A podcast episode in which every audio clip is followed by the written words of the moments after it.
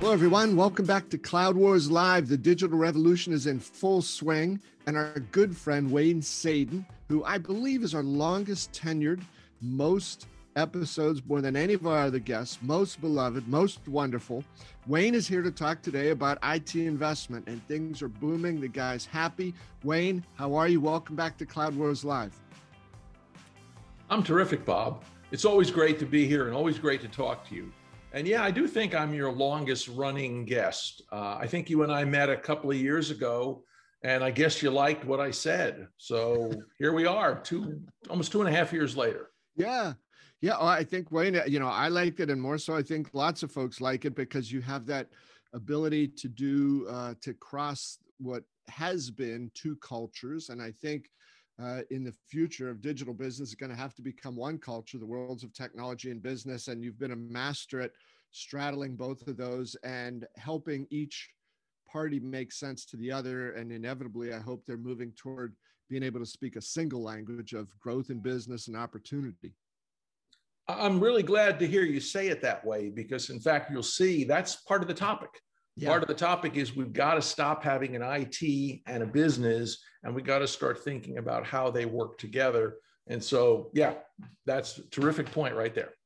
Yeah, Wayne, and I'll just say real quick I, I know I've uh, been here about this before, but it used to drive me crazy when you'd hear a CIO say, you know, my job is to align IT with the business. And it just, uh, you know, it, it sort of sounds nice from a distance, but the first thing that that individual is saying is i'm admitting it is not part of the business. So we get to sit at the kids table. We try to listen to snippets of what the grown-ups are saying and then we chase them around the house trying to figure out okay where we going what's next? And inevitably you're always playing catch up and if you go and actively sit at the kids table then the grown-ups are going to look at you and think okay he's a kid you know he or she's a kid a nice kid but it's a kids table. So um, I, I think that that's another reason i think for optimism. You get those powerful forces of you know business oriented it leaders together with business executives who are stand, understanding enough of the technology to make better informed business decisions. It's going to be a, a booming environment. Now, bob think of it this way. The IT person is an expert in one business discipline and should be aware of all of them. Just like the CFO is a master of one business discipline and should be aware of all of the others. So sometimes the CFO walks into the CMO's office and says, Hey, there's a new tax law we should take advantage of. And then they brainstorm together. And the idea might have come from a CFO and drives an investment decision in manufacturing or in onshore, offshore, or in some other business function. Yeah. Well, that's the same role the CIO should play. I should come into the board meeting or into the executive leadership team meeting and say, there's a great piece of technology that you should look at. Or have you thought about this business this way? And then have the business leaders who know their markets better than I will react and say, I think I could sell that. Or, well, that's a dumb idea, but could you do this instead? Uh-huh. And so that kind of interplay, it's partnership, it's not order taking. And that's a good deal of what we've got to change is to get IT playing with the business. Uh, that's a two-way street, by the way. It's not yes. just the CIO, um, although we have to act like business people and stop acting like the kids at the other table, as you point out. But yeah. the business has to reach out too, which means the business has to become conversant in the language of not how we do IT, but what we can do. Yeah, yeah, the benefits of it. Um, Wayne, I just after one other point, um, on this tangent here because you've got uh, we want to get to this great lineup of things you have to talk about but i remember one of my favorite examples of this was a guy named bob herbold and for a while bob had been the cio at procter and gamble. He did very well in that position. He did so well they made him i don't know if it was called chief marketing officer at the time but he was head of global marketing because the people at p&g realized with what he knows now about technology and what we need to do to really modernize and enhance and step up our marketing. So he did that. And then after those two stints, he was hired by Microsoft to be their chief operating officer, where, you know, he was in there sort of, you know, some of the real boom times at Microsoft. So um, I, I agree. I think, you know, again, Wayne, I think that's one of the reasons you've been so valuable here as a guest on Cloud Wars Live you bring both perspectives to it and you've got a great lineup of things today that i think as you begin to talk about it investment and going forward what all that means so wayne over to you okay well the first thing i'm going to mention is you see the bottle of wine over my shoulder the Heights 1995 vintage. And even for me, that's an old wine. And literally out of the blue, it came in the in the mail one day. One of my clients sent me a bottle of wine. No, I was a wine drinker, has seen me in these videos, and I'm very impressed when a client goes above and beyond and says, "Here's something else besides paying you." So that's my premier bottle bottle of wine for today, and I will drink it to celebrate something.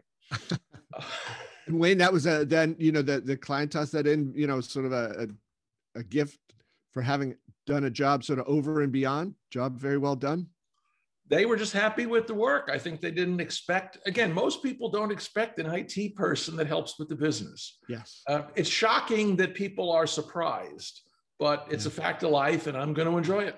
Yeah, Wayne. Before you start, just that one anecdote. Tell us that uh, what you had worked at a company. They were they did like a security uh, truck hmm. transfer work for a bank and they were trying to imagine their future business, but they thought they were in was it the banking business? Banking business. I'll tell you a quick story. So yeah. I was hired by an armored car company, and they hired me because they said, You're a bank person, and banks are our clients, and we want a CIO that understands the banking business. And so here I am looking at their IT operation. I'd never been in cash logistics before.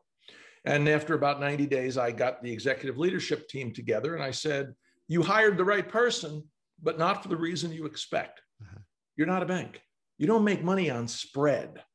To you, it's a bag of stuff. It's actually in the industry called liability. It's a bag of liability because that's what it represents to us. It's a bag of stuff that's worth a lot of money we shouldn't lose. What you are, I told them, was a job shop manufacturer. You actually turn messy piles of money into neat piles of money and then deliver them and install them in the ATM or in the cash drawer or whatever. So you really need to be thinking of the business using job shop manufacturing principles and the heck with what banks do. And, and funny, funny story, because you, you know, we work with a lot of vendors. We had to call Oracle and say, take us out of the banking vertical and put us in the manufacturing vertical. And nobody at Oracle had ever had that question before.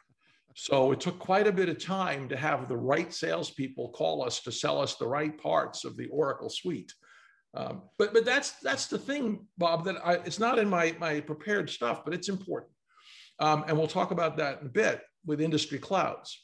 If you think about what we do in in the world, my th- rule of thumb is 80% of what companies do is the same. We buy, we sell, we make, we store, we ship, we collect, we grant credit, we hire people, we promote them, we terminate them, they leave us, that sort of thing. So 80% is skills that you can pick up almost anywhere and apply almost everywhere. The other 10% of that, next 10%, is industry jargon. It's usually expressed in adjusted EBITDA, which is how we tell our story that looks like GAAP, but really makes our industry look better or our company look better because of seasonality, because of backlogs, whatever the kind of accounting that's unique to our industry. So that you learn in the industry, and you learn that from all the people around you. And the last 10% is oh, when this armored car company was around for almost 160 years. And they told me how the business works because I don't know that business. And then I talked to their competitor. I met their competitor. It was actually 300 miles up the road. And they're, they're only 156 years old, you see. And they explained to me that the other company knew nothing about this industry and it's all different which proves to me that no matter what you think you know about an industry, until you get into the company, you won't know it. Yeah. And so, so my point in all of that is the stuff you learn in manufacturing can be transferred over to healthcare. The stuff you learn, I, taught, I work for an energy company, and the energy trading that was done was a little less sophisticated than some of the financial services commodity trading we did. So we started uh, commingling commodity people from financial services. If you look at how credit and collections work in autos or subprime mortgages, compare that to healthcare. Mm-hmm. If you had a collection operation as good in that industry as in other industries, or a logistics chain in healthcare, um, healthcare thinks their business is taking care of sick people, and it is. But that involves hospitality, manufacturing, it involves scheduling when you look at operating rooms, it involves credit collections, all those things. So they run all these other businesses, and yet they do them with only that insularity of their industry. So when they say, I want the best person in this, they want the best person with a PhD in virology to run their call center. Because how could you run a call center if you weren't a doctor? It's silly. And, and by the way, I see this in energy. I live in Houston. I see this in energy. So we've got to start thinking about there is uniqueness to our industry, but much more of it are generic skills that we can bring across the aisle, across the table, and start using that generic capability to say best practices is not best in our industry, but best in the world. Yeah. yeah. One follow up on that, Wayne, I'd say, as you described it more and more, you know, uh, whatever industry somebody's in, they'll continue to do those things like uh, put the person with the PhD in virology in charge of the call center until that company begins to say, we've got to put the customer at the center of everything we do. What's going to drive the best experience for the customer? So for call center, you want to have somebody who actually understands call centers. Let the virologist focus his or her time where you know that can best be done. Um, Wayne, this is uh, this is great. So I, I I'm looking forward to hearing your story later about when you have that Heights 1995. That's wonderful. But uh, it sounds like you know we we talk about this thing, of the digital revolution. Um, I know I mention it every episode, but I do think this is happening. and part of that we're seeing, you know, the economy is really starting to open up fast. You've got some big numbers to share. Well, just from the Wall Street Journal this morning, let's look at the stories. The state tax revenues did not collapse. The economists were predicting depression level collapse. Guess what? They were roughly flat. Um, that's number one. Number two, we're about to dump almost $2 trillion into an economy that's already starting to open up. I'm not here to talk about politics. I'm here to talk about macroeconomics. The effect of dumping that into the economy will heat the economy and maybe overheat it one day, but for now, it's going to be a rocket sled. Hmm. And they're predicting 6% GDP growth in the story I read this morning, the fastest since 1983. So we're going from relative stagnation where everybody went home and hunkered down and hid to not just reopening, but reopening way up here. It's as though you woke from a deep sleep, Rip Van Winkle, and discovered you're in the 21st century. And, and that's what a lot of companies are going to see, and they're not really preparing and not really prepared for it. So I love this line of yours, right? Uh, Wayne, you had said the worst time to acquire new skills is in the middle of a fight. Yeah, that's kind of a martial arts slash military thing. And what it what it goes to say is go get good at something when you have time. Yeah. And, and so you cannot acquire new skills in the middle of a fight because you're too busy with the fighting. So right now, it, is it too late? If am I if I'm advising a client, am I going to tell them it's too late? You missed the boat. And the answer is no. Maybe you haven't.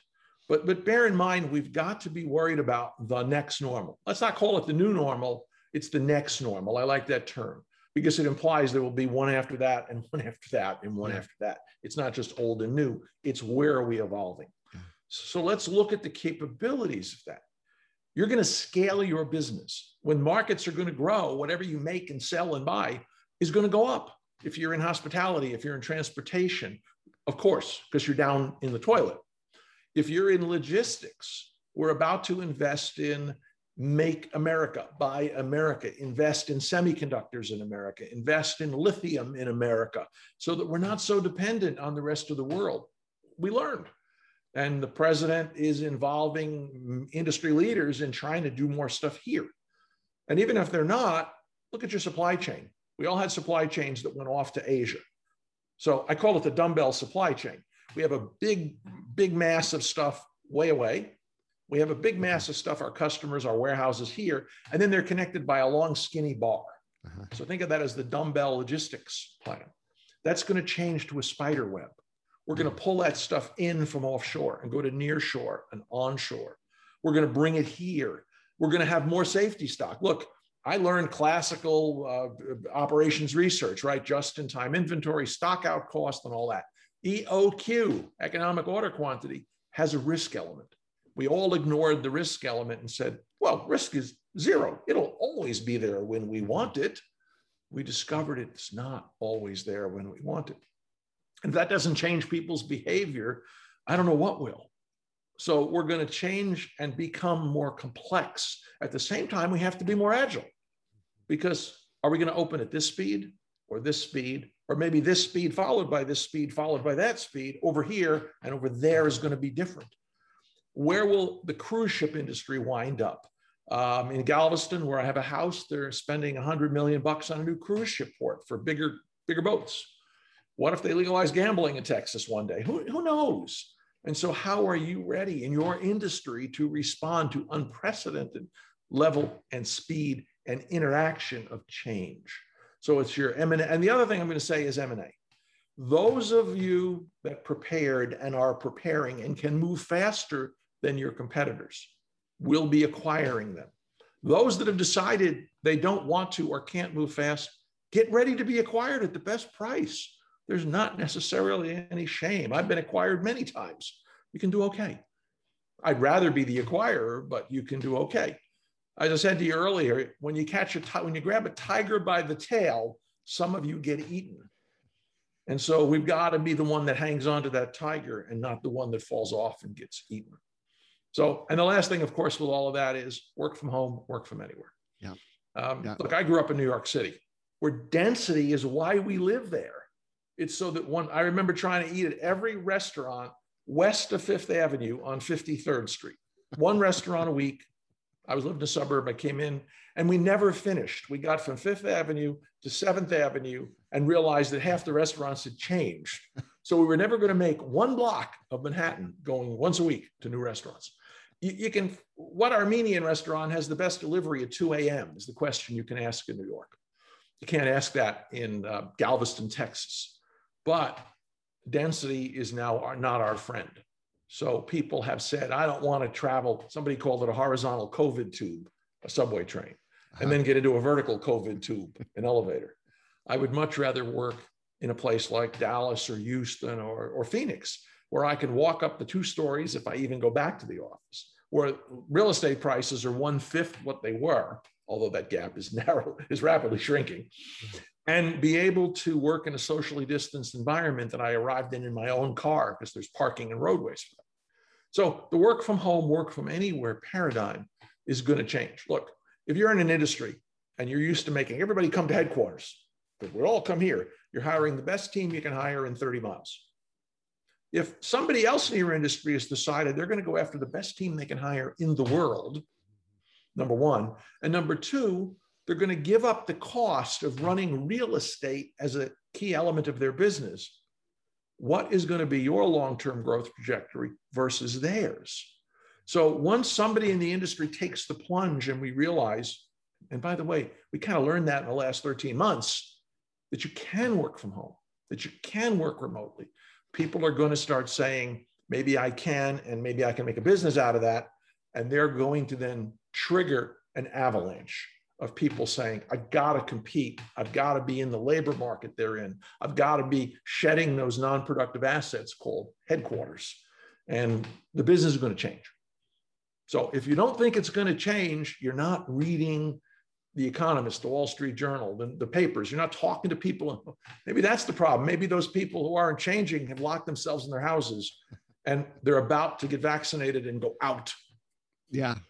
Yeah. It's, uh, I, I agree, Wayne. The, the things that are happening now are, are profound. And, you know, we hear CEOs say it on earnings call the amount of change that used to take two or three years is now two or three months. That's not hyperbole. It's a, it's quite extraordinary what's happening. And then that's not the end of the story. That's the beginning of the story. As those changes happen in such short periods, as you said, that will become the speed at which uh, businesses operate, at which customers' expectations uh, rise up. They expect to, you know, what I can imagine I can have. And more and more, you know, it, it's getting to be that way. So the nimbleness that companies have to have, as you described, is perfect. And I think that is a, an opportune segue here for a word from BMC, our sponsor.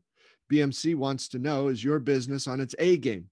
That's when systems are intelligent by learning from markets, where automation is paramount yet effortless, and when technology and people work as one in an enterprise. The A game is your business at its absolute best. BMC calls this the autonomous digital enterprise. Find out more at bmc.com slash A game. So Wayne, you know, there's uh, you, you have teed up, you know, quite an exciting uh, view into the future here in the near future. I mean, you know, from now to you know, let's think out two or three years, what might happen here. Um, what are the places where you are suggesting that you know businesses make the investments to help capitalize on these incredible forces that are headed our way? Sure. Let's talk about that for a bit. So the first thing on my list, I'm on the Cloud Wars Live platform, is cloud. We have got to be moving our capabilities in IT out of our back rooms and into somebody else's back room. Look what just was reported with the Exchange hack. If you're running on-prem Exchange email system, for those that don't know, you were probably hacked.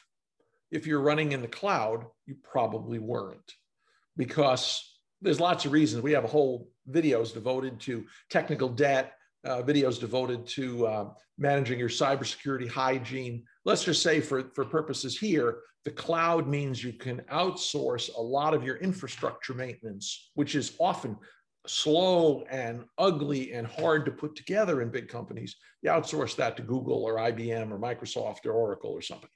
So the cloud as a whole gives you that ability to move faster in your IT. If you're running 10 servers and you want to run 100, you got 100.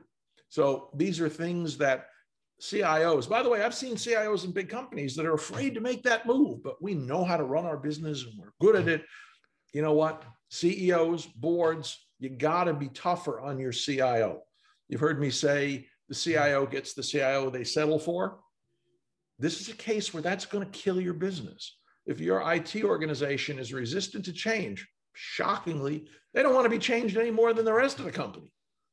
You got to help them understand the need for change and partner with the right CIO. For the next few years, it's critical. So if they're not moving to cloud, get them moving to cloud. Within the cloud category, let's drop down to a subcategory software as a service, SaaS.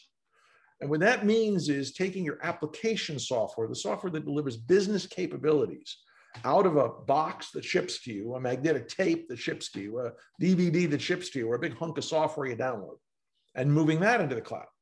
And you say, eh, that's no problem. IT will just move my stuff into the cloud. Wrong. SaaS is a new way of thinking. It says, I'm not in the software construction and maintenance business anymore.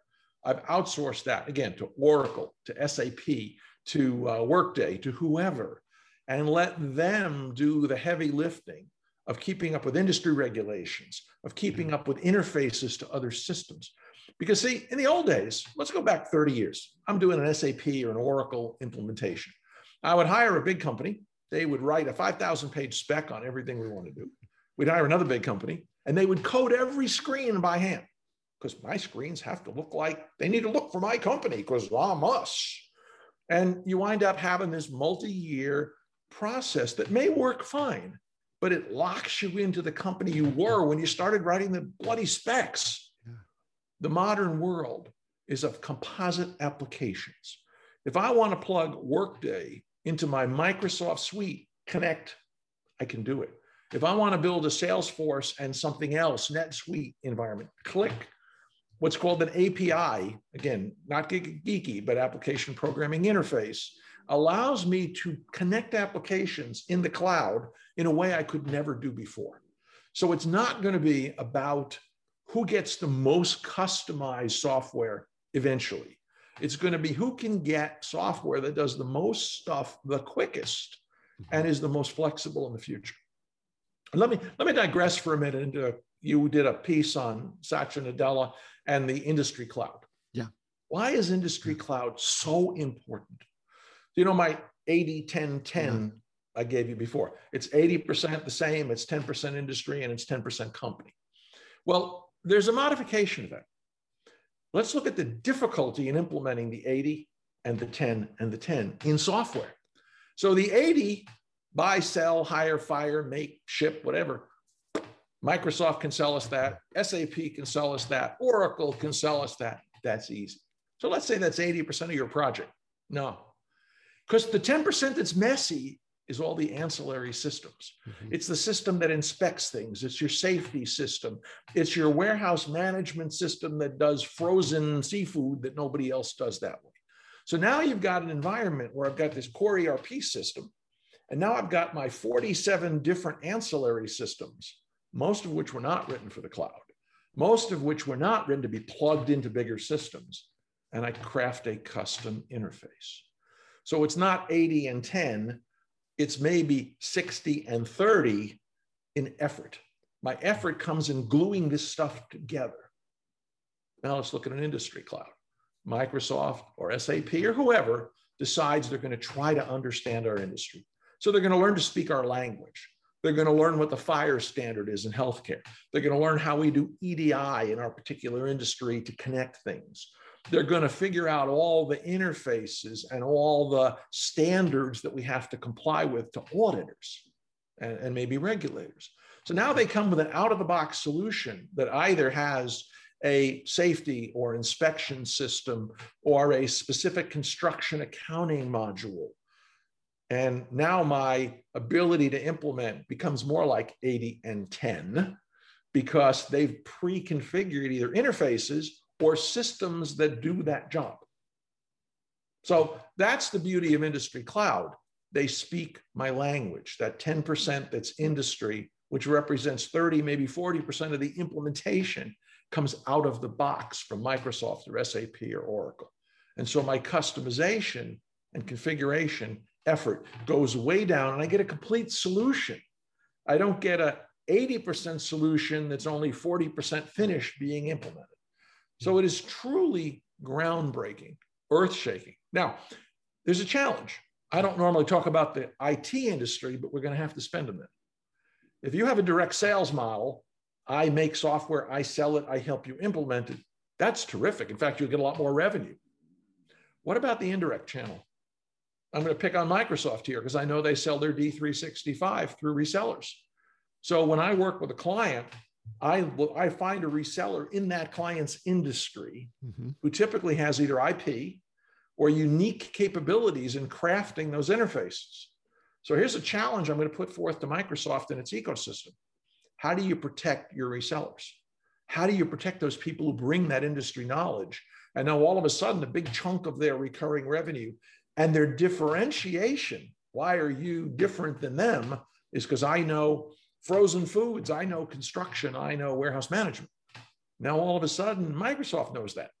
And so I think there's going to be a rebalancing of the entire indirect channel of software. But as a customer, as a CIO with customers, I love it yeah. because it means that I go that that 80 10, which was really 80 and 40, 120% work yeah. goes away. So it is uniquely important right now because if you're a CEO in an industry and Microsoft, Oracle, SAP, I'm going to just say whatever the range of names is, has an industry cloud which includes interfaces, which includes data structures, which includes ancillary systems that are so messy and ugly. And you can plop them in on a cloud, no infrastructure in your data center. It may not be too late. You may still be able to grab that tiger by the tail before it accelerates so you can't grab it. If this was the old days with Oracle, SAP, blah, blah, blah, it's looking at a three year project. Yeah. Now, maybe you can get pieces done in months so it's a terrific thing, and it's at exactly the right time. And I don't know how Microsoft and the others think, but did they come out with it because of the new normal, next normal, or did they just come out with it because the time was right? That's a question for you and your industry connections, I guess.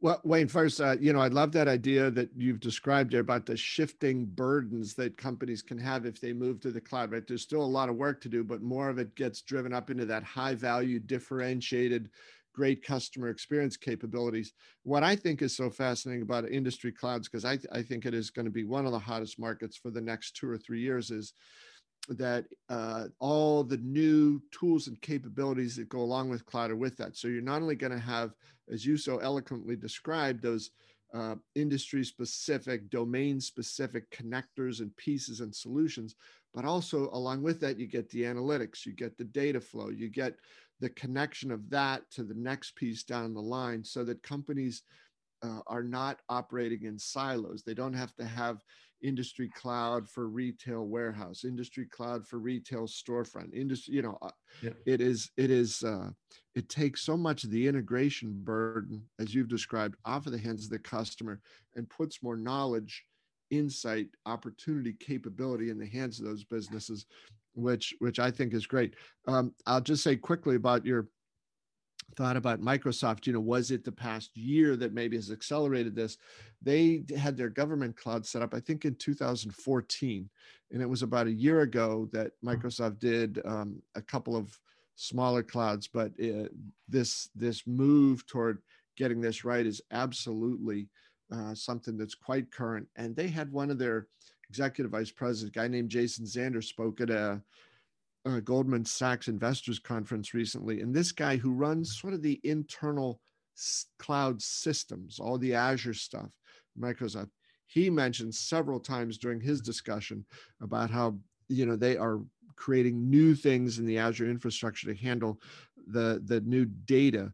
Uh, the new data demands and requirements and capabilities that Microsoft's going to build. So, this is, Wayne, as you've described, it is so much more than just taking a horizontal application, make a little bit vertical, it's going to unlock and unleash, I think, an entirely new way of doing business.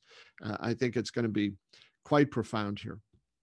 Well, you know, as a working CIO for most of my career and advisor to those people doing this, the challenge is that most of most industry analysts don't cover the $20 million very specialized vertical software companies.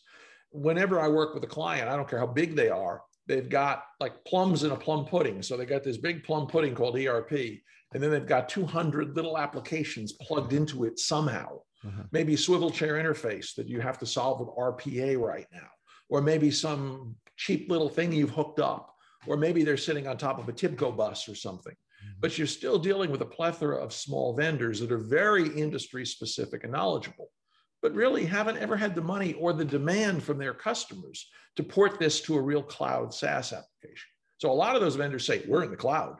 And what they are is co-located. So I've still got the old custom software model just mm-hmm. running on their data center. It's not really the cloud.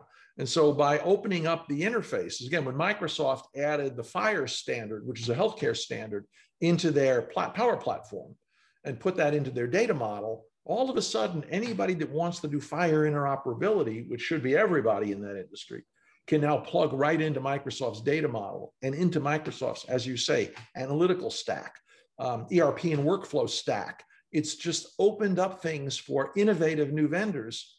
Because if I'm a vendor, I've got to write all this stuff. Yeah. And if I want to do a very narrow industry thing, maybe it's a $30 million business I can build. I can't afford to implement the whole cloud stack in the old way. But if Microsoft, or, and again, I'm picking a Microsoft, Microsoft, SAP, Oracle, IBM, gives me a toolkit and says, here, build it on our tool set, and it'll plug into the rest of our ecosystem, all of a sudden, my time to market goes down. My capabilities go way up because now I can take advantage of Power BI and Power Apps, Einstein, whatever. And I've got a ready market. I go into the app store for the respective vendor because now I plug in and all of a sudden, people had never heard of my little software shop in Houston, Texas, or uh, Perth, Australia, yeah. now go, I want that. Click, and they install it like you'd install a consumer app, except it's $100,000 a year. Yeah. So we're going to change the revenue model and open up a new industry of people crafting narrow vertical solutions that look slick because they sit on top of the UI and customer experience of the big company, and that work slick because they're sitting on top of the entire billion dollar IP stack. The in, again, a little geeky infrastructure as a service, platform as a service that cloud creates to build applications far more functional, far faster, far easier to customize, and, and also far easier to switch out. The, with the good comes the bad. If I plug in an application to do, let's say, mm-hmm. construction safety, and I don't like them, there's an API now.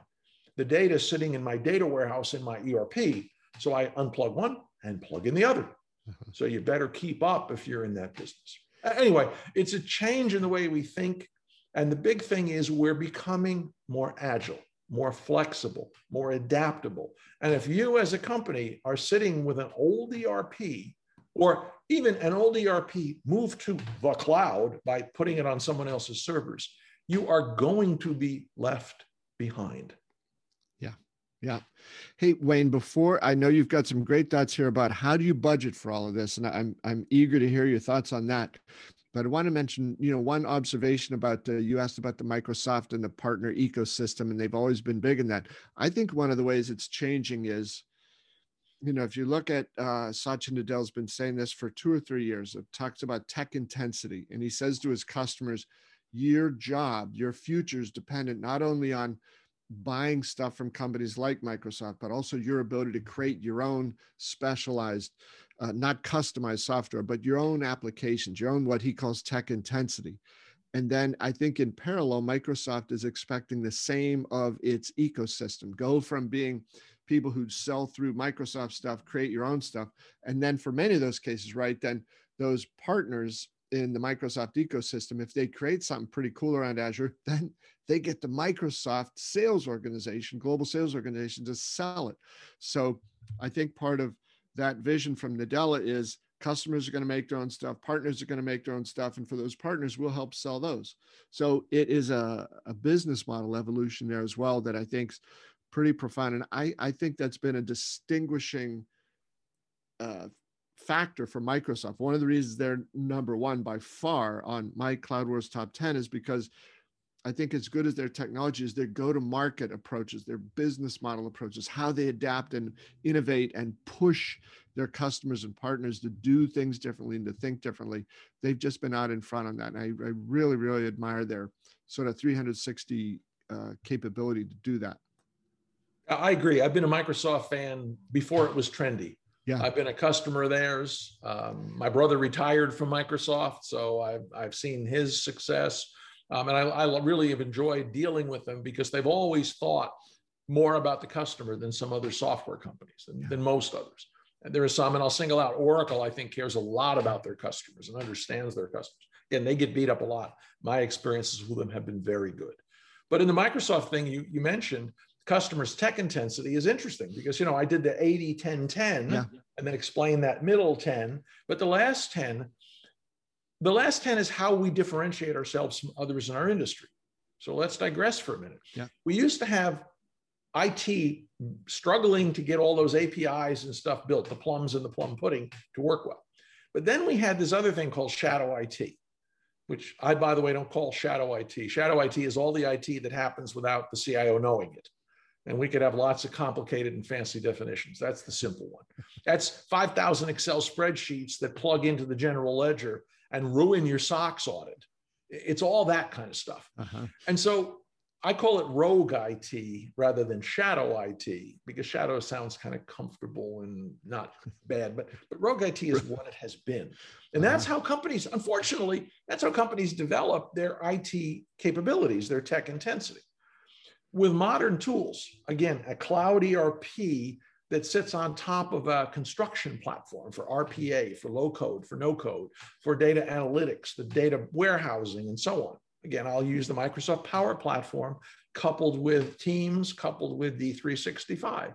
It's not just an application stack. Here it is. Go figure out the underlayers. It's here's some underlayers. Here's some applications we've built for a billion dollars on top of them. And here's some more tools you can buy. And now what I can do as a CIO is I can say, here's the tool, the Microsoft Power Platform tools, uh, Flow or, or uh, Power Automate now, and, uh, and Power Apps and Power BI, and say, here it is, citizen developer.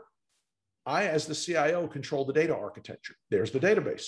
I mm-hmm. control the security model. Here's our overarching security model, and you have to follow it because you're living in my database. Here's the application architecture because we've got the, everything in GitHub. So all of a sudden, I can turn those shadow or rogue IT developers doing stuff without my knowledge into citizen developers collaborating with the pro mm-hmm. devs, the professional developers who work for the CIO or for the outsource organizations. So it, it, it unlocks a tremendous amount of capability. And so again, that if I said the 80% 10 10 was 80% work to implement, then top 30% on top of that for the industry, which Microsoft is going to fix. And the last 10% is probably 40% again, 10% in IT, 30% everywhere else in the business. And now I wind up with an 80 plus 20, or say 80 plus 40 plus 30 is 150% of bang for my buck. Uh-huh. I'm going to have to patent that whole thing because it just occurred to me talking to you. but that's really what's happening. Yeah. And so yeah. you asked me about budgeting. We, we digress, but I do want to spend a minute. I know we're running low on time, but budgeting matters in all this because it ties directly into this discussion. So I'll try to be quick. But I, I think no way. No, and what's great there is if you if part of your of uh, you know Sadin's budget theorem for IT is how can you get 150% of value that you've outlined mm-hmm. for 100% of what you're spending? Hey, that's a pretty darn good deal. And, and, I think there is a return like that, but we have to unlock the budget process. And you know, I, we've talked about this. I think a couple of years ago, that was one of our first topics. Let's look at how we budget IT today. Mm-hmm. So today, IT, unfortunately, often reports to the CFO um, because, and that's unfortunate because CFOs see things through their lens of being a CFO. They can be great leaders, but they're still going to be CFO-ish versus operation-ish, manufacturer-ish, sales-ish, and marketing-ish but whoever you report to. Your IT budget is usually fixed. So the CEO or the board, whatever, says your budget is 2.1% of sales or 1.6% of sales, or you're going to be 11% of SG&A. So they give you this pile of money at the beginning of the year. Here, right? So you've got this central IT budget, and all IT projects better go through that IT budget so we understand it. Now, I describe IT as being similar to fertilizer if you spread it out in a nice even pile, things grow. If you pile it up in one place, it just stinks. And so the IT budget is like that. We pile up all the IT budget, it becomes a target for everybody that wants to uh-huh. snipe at us. Well, IT uh-huh. budget is up by 22%. yeah, but sales is up by 37%. We just acquired four companies. I fight that fight. I fought that fight for decades. Um, we take, we have all these processes we have steering committees, we have demand management systems. What are they trying to do? Allocate a scarce resource 10 pounds in a five pound sack. So we spend time negotiating. We go to steering committee meeting. Everybody submits their projects. By the way, projects get submitted in two places.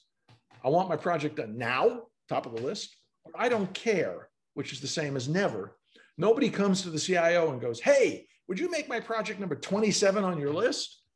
So you wind up with 80% of the stuff is the iceberg under the water. We never even look at it because our budget stops here. Yeah. And then we fight over that politically, emotionally, with accounting. And by the way, the business is out there investing in their own IT capabilities yeah. with mini computers 30 years ago, then with servers. Now with I'll, I'll put on my put Salesforce on my credit card, or we'll write I can't tell you some of the ugly Excel macros I have had to debug as a CIO or access databases that should never have been that way. So we're spending all of this money and not imagining it, not accounting for it. It's just being spent out in the hinterlands of the company where we can't see it. That's a terrible model. We're not investing architecturally, we're not investing from a security perspective. We're creating all of these islands of information unintegrated. We're creating massive security exposures potentially. I partner with a vendor and don't tell IT, and I go around some control. And either we get caught in the SOX audit or the external audit, or we don't, which is worse. And some uh, evildoer finds the back door and comes into our company. Yeah, and Wayne, you know those that's a it's a frightening picture in some way because if you're a business trying to operate that way you you're going to have a world of trouble right? If you thought it was tough the last five years the next five years are going to uh, bring a lot of misery to that sort of approach. But it goes back you know your your notion about the fertilizer put it all in one place it stinks spread it out things grow. And that's i think exactly parallel to that notion that cios who allow the IT organization to be set up as something separate. This is not part of the business. We support the business. No, no, no. If you are part of the business, then you are able to sidestep some of those, you know, absurd steering committee stuff over here. What you think the business is just going to sit and wait to the, you know, the outcome of these, you know, poobahs up here? Uh, no, they're going to do what they're paid to do, which is help the company grow and do and do certain things. So, Wayne, if everybody was just as smart as you and I are, then there would be no problems here. And I, I, I can't wait for that day, right? Well, they are as smart. The thing is, we've all been used to doing it the way we do it. And, and yeah. you know, change is hard. We talk about what I'm now calling true digital transformation. That's rethinking your culture, your markets, your products, your processes, your customer experience, and your employee experience. And so, whether you're talking about selling a new product in the market or how you run your company, we have to be willing to make the hard changes to our company so that we can move forward. And that's the challenge we all face. It's, it's comfortable to say we have a steering committee, we have a monthly budget meeting, we have an IT backlog, we can show it to the board, blah, blah, blah. That is not the reality, as you point out. The business people are not paid to wait for some industrial process to run at glacial pace. Because um, big companies take a long time to get these things through their PMO and their investment group. So, so let's talk about what we ought to do. Because what I've just described is probably 95% of all the companies over $250 million in sales in the world, certainly in the United States. What should we do? Well, the first thing we should do is think about the IT budget very differently. I'm a CIO, let's say, and I have a budget for info security and data warehousing and all this geeky stuff, infrastructure, plumbing. And so I should have my budget for that. And I should go fight for my new security tool with the audit committee or the risk committee of the board, just like everybody else. But I don't want to be budgeting for your new banking system or your new EHR or your new CRM if you're the sales manager. Many years ago, CIO at a bank run by a Wall Street titan, very entrepreneurial, very fast charging. We had a huge IT transformation budget. And here I am in front of the board, CIO, brand new, presenting projects for all the business units. And the business unit execs are sitting behind the board, essentially laughing at me because I'm getting asked questions by the board about this guy's business and that woman's business, her business, his business. And here I am trying to answer them. And I went to the CEO afterwards and said, I'm never doing that again. If you're the head of sales or you're the head of branches or you're the head of mortgage lending, you're going to stand up and talk about your project. I will sit next to you. And when the board says, Is that the good technology? I'll go, Yep. Have you been involved in that? Absolutely. Will I be whispering in their ear? Will I be suggesting? Will I be coming up with new products that I may want to sell? Absolutely. But let's take the IT budget and stop calling it the IT budget and start calling it part of a business unit's budget. I want to open five offices. I want to hire 500 people. I want to expand to three markets and I want a new computer system. Mm-hmm. Now, I need to own, I used to say to my staff, you can own the what what you want if you're the business. I need to own the how. Mm-hmm. You can't say, I want to pick Salesforce because you like Salesforce and the other unit picks Workday. We've got to agree that IT gets to set the architecture from security, from data management, from process and tools and so on. But the business ought to be budgeting because they get the benefit. The other problem with the old budget model is here's the project budget. I need $150 million to do blah, blah, blah, blah, blah. How did that help the company to spend that 150 million? It helped it because somebody did something different afterwards. I got a new product out of it. I cut costs out of it. I entered a new market because of it. Where do those benefits accrue? Well, they accrue over there in the business unit. So, how many times have you been, a, as I've been a CIO, had a wildly successful project that we spent more on because the business was growing, and I get beat up because I'm over budget. I'm over budget because you opened 12 offices that weren't in the plan a year ago. Yeah. But by the way, your sales are up 40%. You get the bonus. It's just not right. I, I don't mind you don't give me the bonus. The company did better. My stock options improved. But we ought to be thinking about putting the pain and the gain in the same pockets. And especially, so change the budget. Yeah, Wayne, especially go back to what you were talking about at the beginning this sort of boom times, the opportunities, the pace of change, the way things are coming. If businesses are not able to harness this new mindset about budgeting that you've described here, they're not going to be able to capture as much of this, you know, boom times as some of their competitors are, right? The, these things go together. And the, the, the important thing is to lead with these big ideas and the opportunism, but then within that, they've got to adopt this new type of outlook toward budgeting and priorities and figuring in that there's this pace of change, right? You, you, they're not going to be able to slow things down like they were. Can't get comfortable. you know, in some old fashioned ways of doing things. And they're going to have to accept that there's going to be some, uh, you know, some what do you call that um, imprecision along the way that you're going to have to get to to accept that work as best you can adapt along the way and that ties into all the things you said about flexible systems be able to change be able to adapt update move forward like that. So it really is uh, you've presented a very very compelling uh, sort of smooth end-to-end continuum here right? You, you can't say well i'll do the first part but i don't want to do the second part. It all rolls together right? Well um, the unfortunate thing is some companies are trying to do what you just said they shouldn't. The business, as you said, is not going to stand still. So the worst outcome is we got the tiger by the tail and there are multiple tigers running off in multiple directions. And so each business unit grabs their tiger, their, their technology, their stack, their whatever. And then at the end of this boom time, there will be a time when we have to contract. We discover we have seven ERPs, four EHRs, 14 customer engagement systems. Or we go to hook them together for some business reason and discover it's bloody expensive. So now we turn the whole, the clock cycles around to technical debt, which is the off balance sheet liability of all the things you should have done and didn't do to maintain your systems.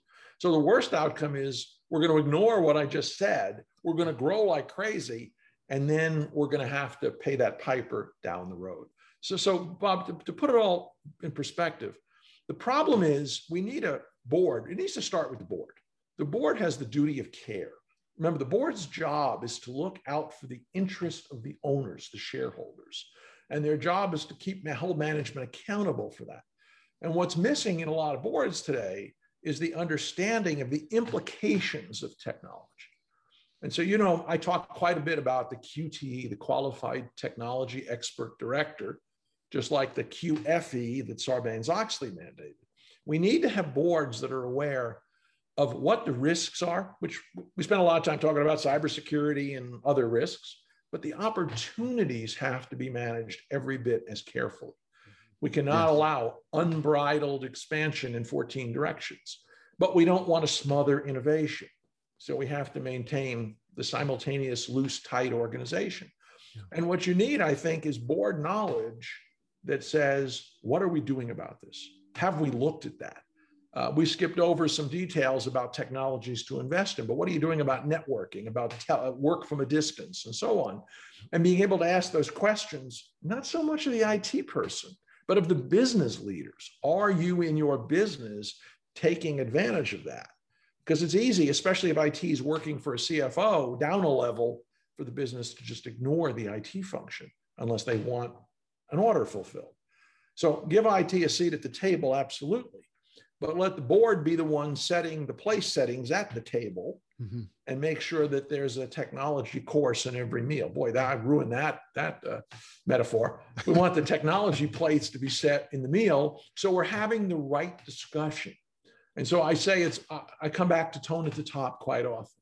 If the IT leader is not a partner with the CEO and the rest of the C suite, if the board is not conversant with technology risks and opportunities, you will make bad decisions. You may not know they're bad decisions right now, because again, the market is growing, the rising tide lifts all the boats. But someday you'll wake up to discover you've been hacked, you've been Amazoned or Ubered out of business, or you're just running a conglomerate instead of a single entity. And so, my, my message with all of this is it's time to grow it's time to become more agile. It's time to get ready to move faster without letting the control slip from your fingers.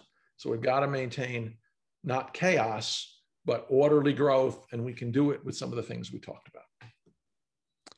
Well, Wayne, that is a fantastic overview and primer for people to think about and work on in these uh, these fast moving times. I'd urge them not to think about it too long because these are good ideas they need to you know find the right way to weave those into what's going on. And as always wayne i think your your insights and uh, the hard-earned experience as well as the you know uh, high intelligence perspective you add to this is really really helpful wayne. So thanks a lot. It's exciting times. I'm pretty pumped up about uh, 2021 to begin with. And after talking with you today i'm even more excited. So thank you for that. Hey if i can get you excited about the world i've succeeded bob Well, I'm there. I'm there pretty much anyway, Wayne. But I think partly to enjoy your heights, 1995. Uh, you you clearly clearly earned that, Wayne. Always good to see you, my friend. Thanks for being here. My pleasure. And again, I say this to everybody every time. I love the feedback. Interact with me. Interact with us. Tell us we're wrong. Tell us we're right. Tell us we missed something. I learn from these interactions, and I'm happy to interact with people and discuss these sorts of problems and opportunities. Great. Wayne, thanks a lot. And folks, thanks to all of you for being with us here at Cloud Wars Live. Wayne will be back again next month after two and a half years. Uh, he still can't get rid of me, and I'm always delighted to have Wayne back. So we'll see you again soon.